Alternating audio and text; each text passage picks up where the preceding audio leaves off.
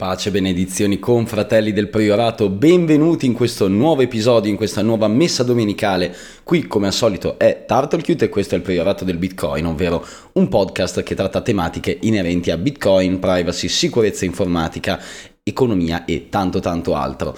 Ragazzi, le condizioni di registrazione di questa settimana sono davvero penose, mi dispiace, ma io il caldo non lo sopporto. Fortuna che questo è un podcast e non sapete le condizioni estetiche in cui sto registrando, perché sennò la situazione sarebbe davvero, davvero messa male. Come al solito ragazzi iniziamo questo prologo della puntata eleggendo il vincitore, colui che si porta a casa l'indulgenza della settimana, ovvero il premio per la persona che facendo la donazione a supporto di questo podcast in cui facciamo divulgazione gratuita vince l'indulgenza e si libera dei suoi peccati nel mondo shitcoin e bitcoin presenti e passati, non futuri. Mi dispiace ragazzi, per ora non ha ancora effetto nel futuro la, l'indulgenza di Bitcoin, del priorato, a meno che non ne vincete una in anticipo senza aver fatto peccati o ne vincete più di una, allora potete usarla come carta jolly per uscire di galera. Questa settimana la vittoria va ad un anonimo che con una donazione di 80.000 satoshi ci lascia una frase che sono indeciso se leggerlo o meno ragazzi perché è una frase normalissima, ma è anche la stessa frase che avevo su una maglietta ad una conferenza di recente, quindi ah, per questioni di privacy probabilmente mi trattengo dal leggerla ad alta voce all'interno di questo episodio. Sappi che tu anonimo con una donazione di 80.000 satoshi e che mi hai lasciato come messaggio la frase che era scritta sulla mia maglietta ad una conferenza recente Bitcoin, sei tu il vincitore dell'indulgenza di questa settimana. Come al solito ragazzi, questo è un progetto di divulgazione assolutamente gratuito, senza scopo di lucro, perché purtroppo ho un fiat job oltre a questo podcast per poter mangiare a fine mese. Se perlomeno volete supportare questo progetto di divulgazione gratuito, potete fare una donazione presso priorato.org e tentare di portare a casa la, eh, l'indulgenza a fine settimana. Potete prendere una maglietta su dona.priorato.org oppure semplicemente utilizzare qua sotto nel link della descrizione del podcast eh, il link referral di Bitcoin Voucher Bot oppure utilizzare il codice tartaruga su Relay per avere uno sconto sulle fee. Non vi costa niente ragazzi, un secondo, se già utilizzate questi servizi potete usare direttamente il link referral, non avete nessun malus, avete soltanto dei bonus e in più sostenete il priorato.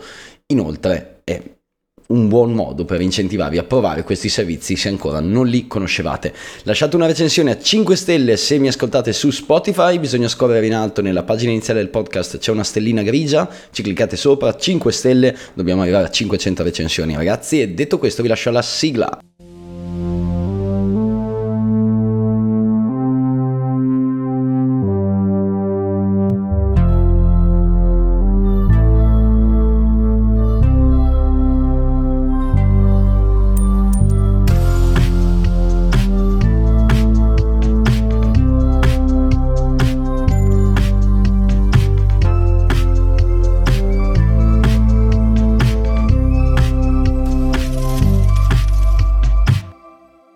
Eccoci qui cari confratelli del Priorato in questo nuovo episodio. Oggi trattiamo un argomento un pochino particolare, fuori dalle righe, ne ho parlato un po' di volte in passato sul mio canale eh, Telegram chiocciola privacy folder. Oggi andiamo ad approfondirlo e a trattarlo meglio in una puntatina del podcast. Non penso verrà una puntata lunga di quelle un'ora e mezza, ma una puntatina secondo me sui tre quarti d'ora circa. Oggi vorrei trattare quello che è l'argomento privacy eh, durante il browsing online, quindi quando navighiamo in internet e quindi andare a trattare un pochino di argomenti collegati ad essi, quindi diciamo privacy e sicurezza dal punto di vista rete e durante la navigazione con un browser per internet. Quali sono, quando navighiamo online, le principali eh, aspetti su cui ci conviene eh, diciamo, difenderci e mantenere sotto osservazione per tutelare quella che è la nostra privacy? Ho fatto una mini lista di questi argomenti e andiamo piano piano a trattarli. Ovviamente di solito la prima cosa che salta all'occhio, la più famosa quando si naviga online, informazione da proteggere, è il cosiddetto indirizzo IP o IP che cos'è l'indirizzo IP? È semplicemente l'identificativo univoco, anzi una volta univoco, adesso non per forza univoco, che ha il dispositivo quando naviga in rete. Quindi l'indirizzo IP è un codice numerico identificativo del nostro dispositivo mentre navighiamo online. Tutelare quello che è il nostro indirizzo IP come informazione è assolutamente importante, questo perché ogni volta che noi utilizziamo un'applicazione, un programma desktop o visitiamo un sito internet, ecco che la controparte, quindi l'app, il sito o il software in generale, conosce quello che è il nostro indirizzo IP e con questo può tracciare quella che è la nostra, diciamo, le cose che noi effettuiamo sul suo sito web e se queste informazioni vengono incrociate con entità esterne, eventualmente cominciare anche a tracciarci diciamo sul nostro viaggio su vari siti web. Vuol dire che se tutti i vari dei siti comunicano per esempio col governo il nostro indirizzo IP ecco che il governo può tra i vari siti collegare una linea e vedere come ci siamo mossi noi online e che ricerche abbiamo effettuato. Ovviamente la privacy non dipende solo dall'indirizzo IP per nulla, lo andremo a vedere nel corso di questa puntata, però solitamente l'indirizzo IP è una delle cose più, diciamo, eclatanti, più famose da nascondere perché è probabilmente l'identificativo più eh, univoco e con cui è più facile tracciarci. Solitamente, immaginate la vostra app della banca è la prima che tracciando il vostro indirizzo IP, per esempio, se voi fate il login da invento uno stato estero, quindi cambia il vostro indirizzo IP, vi segnala il fatto che, attenzione, c'è un login da un luogo sconosciuto a cui tu normalmente non accedi. Queste cose sono fatte tutte tramite questo specifico indirizzo. Come si può tutelare durante l'utilizzo di software, eh, computer, navigazione online il nostro indirizzo IP semplicemente non usando quello che è il nostro reale indirizzo IP. Ci sono tante cose come per esempio proxy eccetera, oggi ci focalizziamo su principalmente Tor e VPN velocemente per poi passare agli argomenti successivi dato che li abbiamo già comunque trattati all'interno di questo podcast. A cosa servono Tor e VPN? a generalmente proteggere non solo il nostro indirizzo IP, ma anche il nostro indirizzo IP. Come Tor, eh, grazie alla sua struttura e al suo funzionamento, eh, rimbalza la nostra connessione fra vari nodi all'interno della rete e connessione criptata, quindi i nodi che vedono la nostra connessione non sanno noi cosa vogliamo fare online per poi andare a parlare direttamente con il sito o il software mostrando l'IP dell'ultimo nodo cosiddetto exit node della rete Tor. Quindi in questo modo il sito internet non vedrà quello che è il nostro indirizzo IP, ma vedrà quello di un altro utente all'interno della rete Tor. VPN è un concetto abbastanza simile, ma il funzionamento e il livello di privacy e sicurezza è totalmente diverso. Una VPN è semplicemente un'entità, solitamente un'azienda, come per esempio Mulvad, che è quella che io consiglio. Ce ne sono tantissime altre che si pubblicizzano sotto i video YouTube, eccetera. Tendenzialmente fanno tutte abbastanza cagare a livello di privacy e cosa fa la VPN? È semplicemente un'entità in più, che è solitamente un'entità commerciale, quindi per esempio Mulvad, ma può essere anche un computer che abbiamo deciso noi di mettere lì a disposizione o su un server a noleggio, che ci fa da bridge, da ponte, per andare a parlare direttamente con il server a cui ci vogliamo risolvere, eh, rivolgere. Quindi esattamente se TurtleCute vuole andare su Google, al posto che andare direttamente su Google, se utilizza una VPN, quello che fa è dire TurtleCute chiama la VPN e dice voglio andare su Google. La VPN prende il mio messaggio, chiama Google e dice ok sono Mulvad, voglio andare su Google. Google risponde, ridà indietro il link per accedere a Google ridà, e Mulvad dà indietro la connessione a me. Quindi mi fa da intermediario. In questo modo tutti i siti che io visito non sanno nulla della persona eh, che ha effettuato la richiesta, quindi TurtleCute, ma vedono sempre solo Mulvad, la VPN, come interlocutore. La cosa negativa delle VPN è che però Mulvad sa tutto di TurtleCute, perché Mulvad prende tutti i miei messaggi in chiaro ed è lei che instrada le mie varie chiamate. Quindi è un pro e un contro, nel senso che al posto che noi dare le informazioni a eh, migliaia di siti web che visitiamo, diamo le informazioni solo a Mulvad, tra virgolette. È un po' come se noi andassimo a sostituire quello che è il nostro Vodafone o Team Fastweb 3, il nostro ISP, quindi il fornitore di internet a casa, con una VPN, il che ci può dare un pochino più di privacy se noi riteniamo che il fornitore di servizio VPN sia più affidabile di il nostro ISP, cosa abbastanza probabile. Io tendenzialmente tenderei a fidarmi più per esempio di Mulvad che di un'azienda come Team che per esempio è un mezzo parastatale. E se pensiamo che sia così, una VPN può essere un buon modo di tutelare un po' di più quello che è il nostro livello di privacy. Detto questo però, come abbiamo annunciato all'inizio della puntata, la privacy quando si parla di navigare in internet non è solo indirizzo IP, ci sono un sacco di cose in più a cui prestare attenzione. Una di queste è il DNS, il cosiddetto DNS che sta è l'acronimo per Dynamic Name System. Cosa fa il DNS? È immaginatevi questa parte del protocollo internet che quando noi andiamo a voler visitare un sito, quindi noi per esempio diciamo al nostro browser voglio andare a vedere google.com. Cosa succede? Google.com è il cosiddetto dominio, quindi un eh, formato di testo scritto in lettere comodo per gli umani, ma di cui il computer e i server online non sanno nulla. E per questo esiste il DNS. Il DNS quello che fa è dire, ehi DNS, io voglio andare a vedere google.com. Io lo chiedo al DNS, che è questa parte del protocollo internet. Il DNS controlla quali indirizzi IP corrispondono a google.com e me li manda indietro. Quindi quando io vado a visitare un sito internet, io sto sempre visitando degli indirizzi IP in realtà però noi li vediamo sotto forma di testo, in questo modo sono più memorizzabili e più comodi da eh, ricordare per quelli che sono il nostro formato di memoria dei normalissimi umani.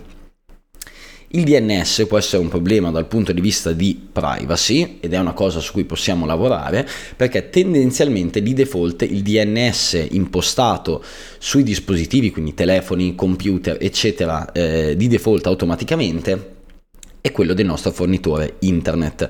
Quindi il cosiddetto team Vodafone può vedere esattamente voi in live tutto quello che volete andare a cercare online. Quindi se voi ora cercate eh, Pornhub, cercate Tinder, cercate Instagram e avete il DNS di default, sappiate che Team può vedere benissimo in chiaro tutti i siti che voi state visitando.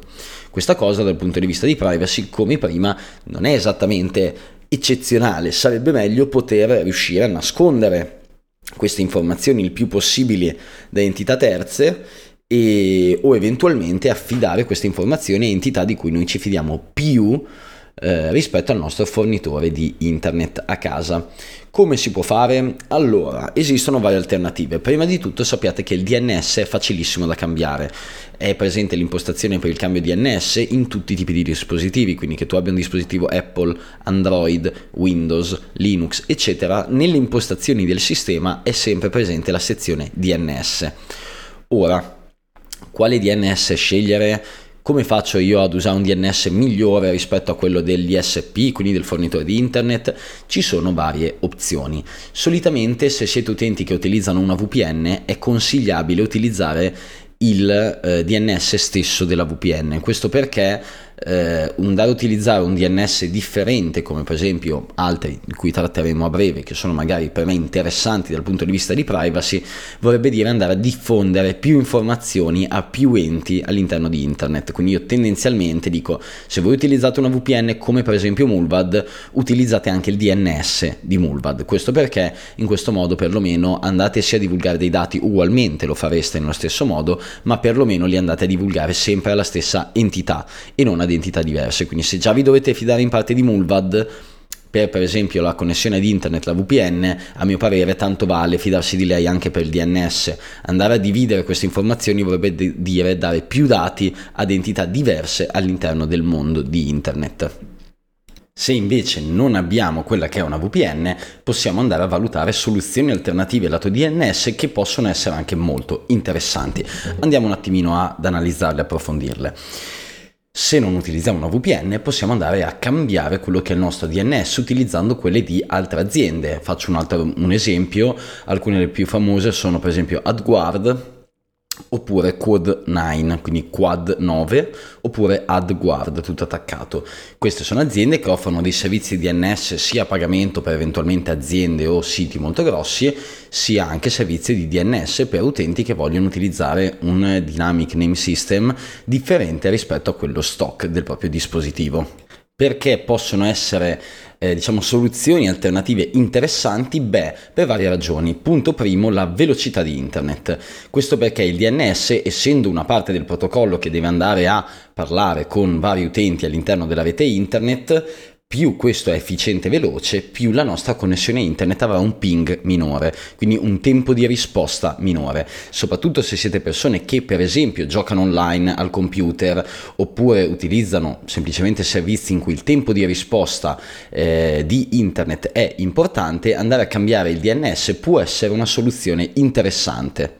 Per darvi per esempio qualche piccolo metro di paragone, eh, solitamente il tempo medio di risposta di un servizio DNS, per esempio quello di Google, è di circa a memoria, non so quanto sono aggiornati questi dati, 15 o 16 millisecondi. Se noi guardiamo quello più veloce presente eh, fra quelli diciamo utilizzabili dall'utente qualunque così online c'è Cloudflare che ha come tempo di risposta medio 11 millisecondi, quindi già un tempo di risposta minore che per esempio se una persona è interessata ad argomenti come il gaming possono essere interessanti. Il eh, DNS medio, per esempio italiano, di eh, Team, Vodafone, eccetera, solitamente vanno dai 20 ai 40-45 millisecondi in tempo di risposta. Quindi anche solo cambiare il DNS può essere interessante per ottimizzare quella che è la velocità del tempo di risposta della nostra connessione ad internet. Ma non solo, se parliamo di privacy e sicurezza, cambiare DNS può essere interessante perché uno, possiamo affidarci ad aziende di cui ci fidiamo magari di più rispetto al nostro eh, operatore internet. Vi ho già segnalato due che per esempio a mio parere sono interessanti. Personalmente tra le due forse mi piace di più AdGuard come servizio DNS, ma non solo, il DNS essendo lui che eh, gestisce tutte le richieste, eh, per esempio in un sito internet, immaginiamo noi andiamo a visitare eh, il sito internet di Repubblica. Il DNS non solo andrà a parlare col sito di Repubblica, ma anche con tutti all'interno del sito altri domini, per esempio dove sono state le immagini, le pubblicità, i tracker pubblicitari, eccetera. Quindi può essere interessante perché molti servizi DNS offrono anche un servizio di ad blocking. Quindi possono dire guarda, noi abbiamo una lista, magari che non copre il 100% delle pubblicità esistenti online, però abbiamo una lista di un milione di link pubblicitari che sappiamo che sono presenti online in siti internet. Se tu carichi un sito internet o un'applicazione utilizzando il nostro DNS e vediamo che fra le richieste del sito software è presente questo link pubblicitario, noi andiamo a filtrarlo e semplicemente a toglierlo e dire no, noi questo qua non lo carichiamo, blocchiamo questa richiesta. Risultato finale vi si aprirà magari il sito di Repubblica ma senza le pubblicità perché queste sono state bloccate dal DNS. Come filtro è tutto tranne che sicuro al 100%, nel senso che molto spesso delle pubblicità, dei tracker, eccetera, passano, però può essere interessante perché comunque è già un, grosso, un buon modo per sgrassare, per togliere un buon 90% dei pubblicità e tracker presenti all'interno di applicazioni e siti internet online. Nello specifico poi esiste anche il DNS criptato, quindi semplicemente esistono i cosiddetti DOH, quindi DO e DOT, che sono due tipi di DNS un pochino diversi dal solito e sono quelli criptati. Eh, nello specifico la sigla deriva da eh, DO con la H, eh, DNS over HTTPS e invece DOT è DNS over TLS, che sono due forme di eh, criptazione, quella utilizzata principalmente dai siti internet.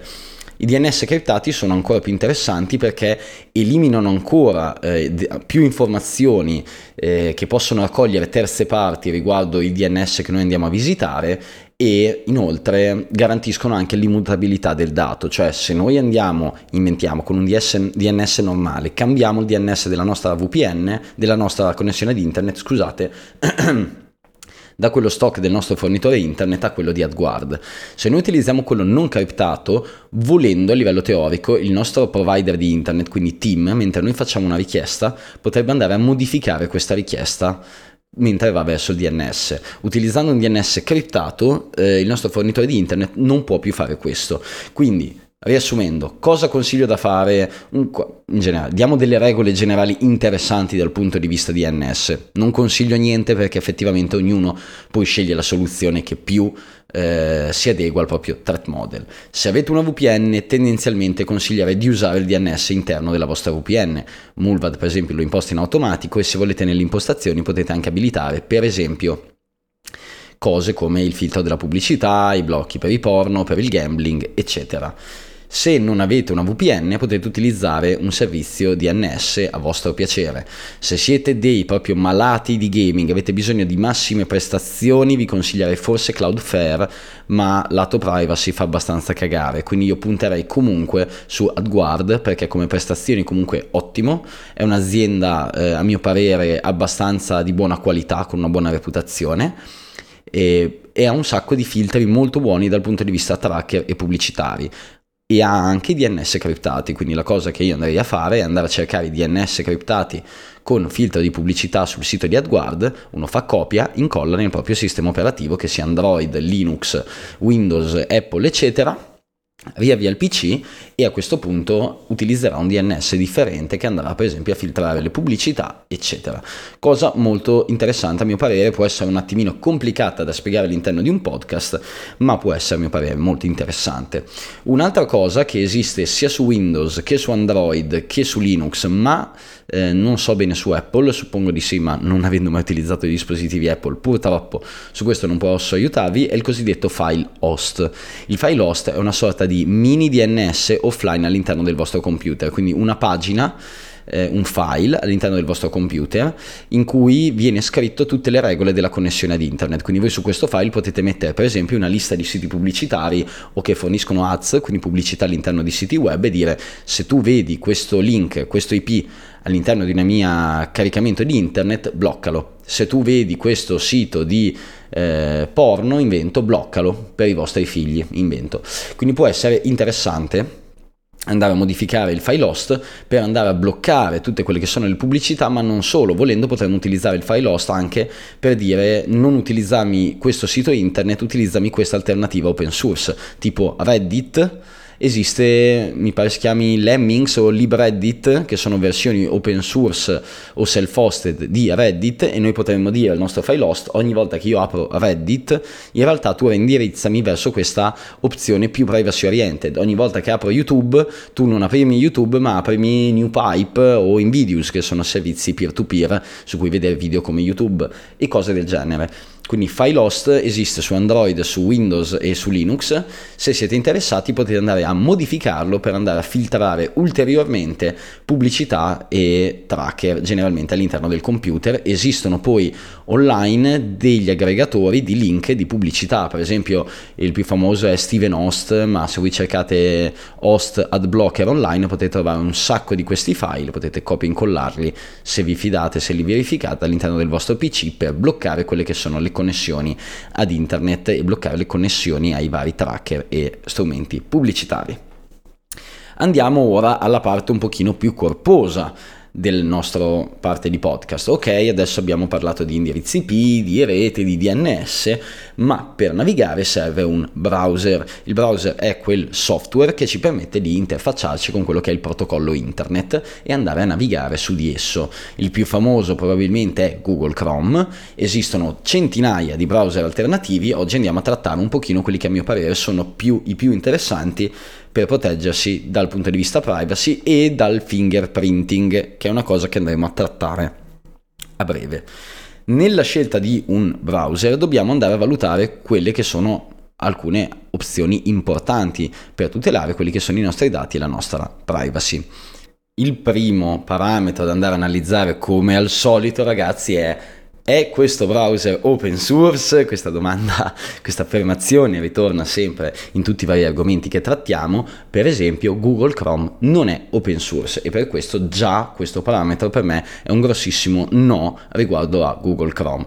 Oltre a questo, ovviamente Google Chrome ha integrato all'interno di esso un sacco di ehm, telemetria, dati mandati a Google, nonché eh, quindi una raccolta dati enorme sotto mille aspetti eh, della vostra navigazione web quotidiana. Ed è per questo che secondo me esistono alternative più interessanti.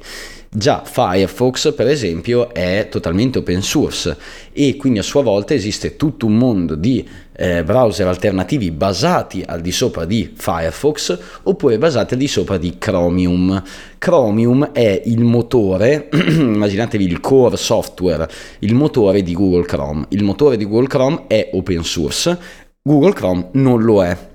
Quindi vuol dire che comunque voi potete utilizzare un browser open source che utilizza lo stesso motore di Google Chrome, ma non è Google Chrome. Un esempio di questi è per esempio Brave. Ora, quali sono i browser che a me personalmente piacciono di più? Ovviamente il primo, ma è un pochino fuori dalla lista, Tor Browser questo perché, eh, anzi, lo andiamo a trattare meglio dopo. Tor Browser comunque a mio parere è il migliore perché è quello che ha la miglior protezione lato fingerprinting, che andiamo a spiegare tra poco cos'è. Ovviamente però Tor Browser è scomodo perché utilizza Tor e quindi è diciamo un po', un, po' un cheat, cioè andiamo a dire ah questo per me è il miglior browser, ovvio perché offre funzionalità diverse dagli altri. Fra quelli commerciali, due probabilmente che più sono interessanti a mio parere sono LibreWolf e Brave.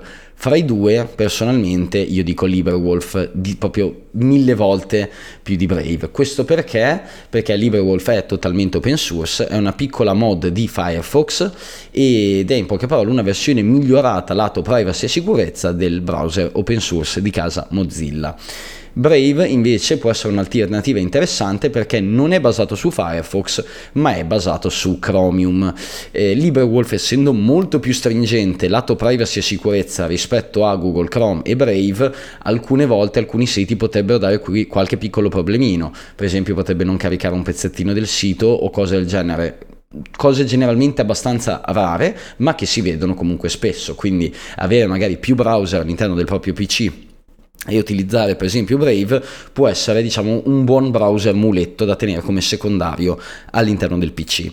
So che nel mondo Bitcoin o cripto molti utilizzano Brave perché in passato insomma era nato come alternativa per pagare le persone utilizzando la loro shitcoin e in generale io lo sconsiglio per varie cose. Il browser in sé non è cattivo, però ehm, non ci sono, cioè è un browser con dentro troppa merda, cioè l'azienda produttrice di Brave all'interno gli ha infilato tonnellate di cose inutili, merdose, pesanti che rendono il tutto molto più eh, lento, più macchinoso, meno intuitivo, meno veloce e a mio parere quindi è non lo consiglierei come browser di tutti i giorni. Inoltre, eh, in passato l'azienda che sviluppa Brave ha anche fatto un paio di porcate, quindi andare a modificare il link che voi digitavate online per infilarci dentro referral link a vostra insaputa, cose del genere, cose non molto belle. Quindi, nonostante non sia un cattivo browser, io se devo consigliarne uno per tutti i giorni, dico a mani basse LibreWolf,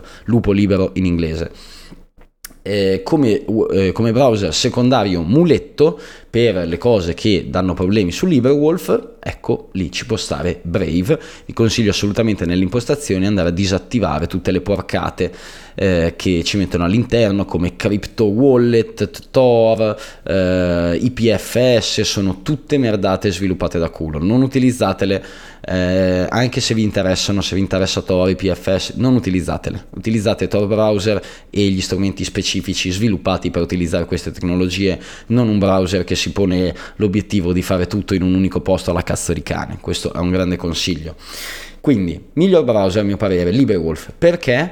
Perché è fantastico come protezione contro il fingerprinting e a livello di privacy. Andiamo ora a spiegare che cos'è questo fingerprinting. Allora, in poche parole, quando noi andiamo a navigare all'interno di internet, il primo modo in cui, eh, soprattutto all'inizio di internet, venivamo tracciati era il cosiddetto, come abbiamo detto prima, indirizzo IP. Dopo nel tempo, dato che noi stiamo ancora utilizzando gli IPv4, ovvero le vecchie versioni di IP eh, che hanno un problema principale, um, hanno tantissimi problemi, dei quali il principale è quello che non esistono così tante combinazioni di possibili indirizzi IP quindi non ce n'è di base uno a testa per tutte le persone del mondo. Di conseguenza abbiamo cominciato a condividere quelli che sono gli indirizzi IP, quindi molto spesso noi adesso abbiamo un indirizzo IP utilizzato contemporaneamente da altre persone. Ecco che l'indirizzo IP diventa non più iper efficiente per andare a tracciare una persona, perché lo stesso indirizzo IP lo potrebbe utilizzare più utenti contemporaneamente. Nel tempo si sono studiate varie tecniche per tracciare gli utenti mentre navigano online, per eh, fornirgli pubblicità più precise, vederli come si muovono attraverso i siti, eccetera. Uno di questi sono per esempio i cookie e il fingerprinting. I cookie sono dei piccoli file sul vostro PC che si salvano informazioni su di voi, come per esempio il login dei siti, quindi se voi fate il login su Facebook, su Google Chrome, chiudete Google Chrome, lo riaprite e andate su Facebook, siete ancora loggati, siete ancora dentro Facebook. Questo perché c'è un file chiamato cookie che si salva le vostre informazioni di accesso a Facebook momentaneamente nel vostro browser. Come funzione molto comoda, comoda con un contro, ovvero che possono anche utilizzare questi file per salvare in modo permanente informazioni su di voi all'interno del vostro browser. Ecco che sarebbe quindi perlomeno utile andare a bloccare eh, quelli che sono i cookie terzi o i cookie in generale all'interno del vostro browser. Questa cosa per esempio si può fare tranquillamente su tutti quelli che sono i motori di internet e per esempio è già attiva di default all'interno di LibreWolf, quindi in automatico quando voi lo utilizzate i cookie sono bloccati tutti quelli di terze parti. E l'altra cosa iper interessante è appunto il fingerprinting, che è l'altra questione con cui eh, diciamo, le aziende possono andare a tracciare gli utenti e deriva dal termine inglese appunto fingerprint che è impronta digitale. In cosa consiste? Quando noi navighiamo online, a parte l'indirizzo IP, un sito può vedere moltissime informazioni di noi. Faccio un esempio, possono vedere la dimensione del nostro schermo del computer, possono vedere che processore abbiamo all'interno del computer, varie informazioni sull'architettura e funzionamento del PC stesso. E, ehm, mettendo insieme tutte queste informazioni personali, modello di processore, schermo, che estensioni state utilizzando, su che versione di sistema operativo, che versione di, di browser, eh, eccetera, possono creare una sorta di identikit della vostra identità online. Il problema qual è? È che molto spesso questo identikit è univoco quindi punta sempre a voi. Inventiamo un esempio, se io dico sono TurtleCute, ho un processore del computer i7 su una versione di Windows 11 che utilizza Chrome 94 0.2 su uno schermo 2K con la scheda video X che renderizza le immagini in questo modo e sono le 18, eh, la lingua è settata in italiano, il fuso orario è settato in italiano, eccetera. Mettendo insieme tutte queste tipi di informazioni personali, molto spesso si arriva ad un, identikit unico. Quindi si arriva al fatto che una persona online ha questa fingerprint, quindi impronta digitale unica. Quindi anche se questa persona utilizza una VPN, è facilissima è facilissimo vedere come questa si muove all'interno di internet nei vari siti web perché l'impronta che lascia, come l'impronta della scarpa, è univoca. Quindi noi possiamo andare a seguire le tracce di questa persona e seguire i suoi movimenti e tracciarla. Ecco che quindi dobbiamo trovare il modo di rendere la nostra fingerprint non unica, quindi non avere un identikit univoco per noi, ma utilizzarne uno che è uguale a quello di tante altre persone, così ci mischieremo assieme. Come si può fare? Beh, diciamo che questo lavoro è fatto al 90% dal browser e un pochino da qualche attenzione posta all'utente. Lato browser, per esempio, LibreWolf eh, va a standardizzare quello che è il eh, fingerprinting andando a bloccare tutte le informazioni aggiuntive che il browser può raccogliere sul PC. Quindi ecco che i siti internet non possono più andare a vedere molte informazioni sul vostro computer ehm, e allo stesso tempo dà un'informazione univoca per tutti. Quindi qualsiasi sito eh, voi installate LibreWolf su un computer con Linux, su Windows e su un Mac ed ecco che uscirà che voi state utilizzando tutti la stessa versione di Linux o Windows, tutti su quella determinata versione di Firefox e tende a rendere le informazioni eh, tutte uguali, quindi se voi scaricate LibreWolf su più dispositivi, ecco che il fingerprint risulterà uguale o molto simile tra di loro. Questa cosa è molto interessante perché è già un modo molto semplice per andare a risolvere questo problema. Il 10% avanzante del fingerprint dipende dagli utenti, nel senso che ci sono cose come per esempio le estensioni di Google Chrome che quando le andiamo ad installare sul nostro browser vanno a renderlo più unico, più univoco se noi abbiamo un browser con installate queste 16 estensioni, sono dati aggiuntivi in più da aggiungere al fingerprint di prima. Quindi poi quali sono le persone con schermo 2K, eh, lingua in italiano, con Windows e questa versione Google Chrome che hanno anche queste 16 estensioni, combinazioni eh, perfette di queste 16 installate, ecco che probabilmente li siamo univoci, univoci al 100%. Ecco che quindi è consigliabile installare meno estensioni possibili sul vostro browser per internet. Nello specifico, per esempio, LibreWolf arriva già pronto, totalmente configurato con dentro uBlock, che è probabilmente il miglior ad blocker lato browser e basta. Il consiglio principale è di lasciarlo esattamente così senza andare a modificarlo, volendo se no potete dire vabbè io voglio installare una o due estensioni aggiuntive, coscienti del fatto che più ne installate più andate a perdere privacy. Ovviamente super sconsigliato quindi installare 18 ad blocker, 9 estensioni per la privacy e cose del genere, perché in realtà più andate ad installarne, più vi rendete unici, più perdete privacy. Quindi questo è un contrasenso che molti utenti che si avvicinano a questa tipologia di argomenti spesso non ricordano, non guardano e quindi mh, effettuano questo errore che può essere abbastanza grave dal punto di vista di privacy. Vi faccio un esempio. Come prima, Tor Browser, esattamente come LibreWolf, ma in maniera ancora più forte, va a standardizzare il fingerprinting fra tutti gli utenti, quindi qualsiasi versione di Tor Browser avete installato su Windows, Linux e Mac appare un fingerprint unico, sempre identico ed è per questo che Tor è molto figo perché è un bundle in cui lo scaricate e vi protegge già in automatico sia dal punto di vista fingerprinting sia dal punto di vista IP e quindi ecco è un ottimo strumento di privacy. Se invece non si utilizza Tor, ecco che una buona combinazione può essere LibreWolf con una VPN oppure LibreWolf con un DNS modificato e o eventualmente dei vari setup di rete che scegliete voi di avere. Per chiudere un attimino l'argomento, parliamo di una cosa al volo, giusto per chiudere la privacy durante la navigazione online, anche se di argomenti da trattare ce ne sarebbero infiniti, possiamo trattare del tema motori di ricerca online, quindi quando noi andiamo a digitare qualcosa sul nostro browser, esso solitamente di default, per esempio Google Chrome o penso anche Firefox, utilizzano Google come motore di ricerca. Inutile dire che ovviamente Google traccia tutto quello che voi cercate su Google, raccoglie dati su di voi, vi offre pubblicità, vi profila, eccetera. Quindi avere un browser super privacy oriented, se poi ci utilizzate Google all'interno, non è inutile perché andate comunque a migliorare quello che è il vostro livello di privacy, ma ecco che se vogliamo innalzare il nostro livello di eh, riservatezza dei dati in generale online, ecco che conviene cambiare quello che è il motore di ricerca stock eh, di default che fatto che esce con il vostro browser. Ora, LibreWolf nello specifico offre DuckDuckGo che secondo me non è il migliore dal punto di vista di privacy, ma è probabilmente il miglior rapporto fra usabilità e privacy offerta. Questo perché nel mondo dei motori di ricerca online, se voi utilizzate Google per esempio, avete privacy zero, ma i risultati di ricerca sono sempre fantastici. Cioè quando voi cercate su Google qualcosa, solitamente la trovate sempre nella prima pagina del motore di ricerca. Inoltre se voi andate anche a cercare immagini o altri dati all'interno di Google, trovate sempre tutto più vi muovete su motori di ricerca privacy oriented, più solitamente diventa complicato andare a trovare informazioni online e risultati pertinenti a quello che volevate cercare.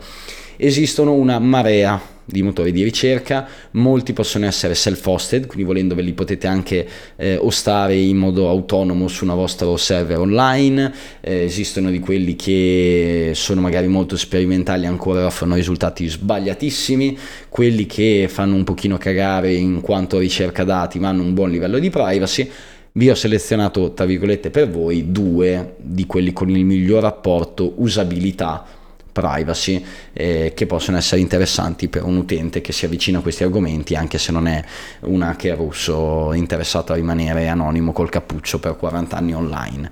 Nello specifico quelli che io tendo a consigliare di più all'utenza sono DuckDuckGo che è quello che ha forse fra i due il minor livello di privacy ma eh, ha un'esperienza utente comunque molto simile a quella di Google, nel senso che il risultato, mm, cioè le cose che voi cercate online escono risultati sempre molto pertinenti, di buona qualità, i siti corretti, eccetera. Quindi, ok, lato privacy molto meglio di Google, lato comodità d'uso un po' peggio, se no un'altra alternativa è Brave Search. Come detto prima, Brave, l'azienda che sviluppa il, il, noto browser per internet, a mio parere non è una grande azienda. Il suo prodotto lato browser è buono dal punto di vista tecnico, ma a mio parere hanno preso molte scelte sbagliate. Ecco che però Brave ha lanciato relativamente da poco anche un proprio eh, motore di ricerca che a mio parere dal punto di vista privacy è davvero ben fatto tende ad indicizzare le cose in maniera sua, prende un po' da Google, prende un po' da altri, ma lo fa in maniera autonoma. Nello specifico DuckDuckGo invece indicizza con i dati di Bing e um, i risultati sono tendenzialmente abbastanza buoni, non perfetti ma abbastanza buoni, il livello di privacy invece può essere secondo me molto migliore rispetto a quello di Google e un po' meglio rispetto a DuckDuckGo, quindi può essere una soluzione alternativa interessante. Detto questo ne, escono, ne esistono altre tonnellate da Ecosia, eh, Quant, eh, alcuni che si self-hostano, alcuni ipercomplicati, ce n'è miriadi, questi sono i due che consiglio tendenzialmente di più per quello che è a mio parere l'utente normale che si affaccia a questo mondo della privacy nel lato browser per internet.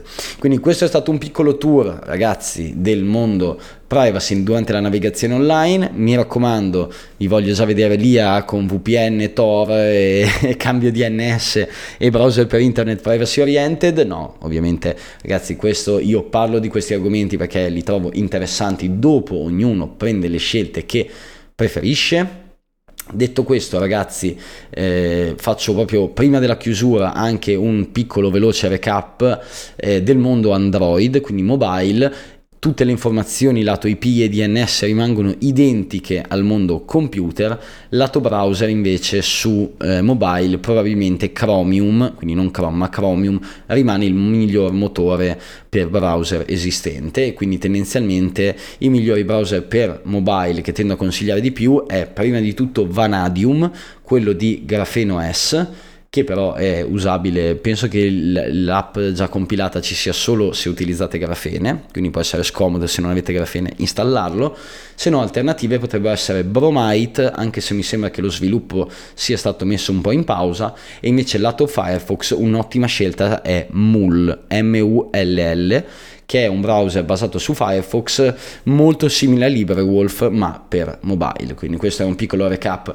anche del vostro mondo dispositivi Android. Detto questo ragazzi direi che abbiamo dato una buona infarinatura di questi argomenti eh, lato sicurezza e privacy durante la navigazione online in questo episodio.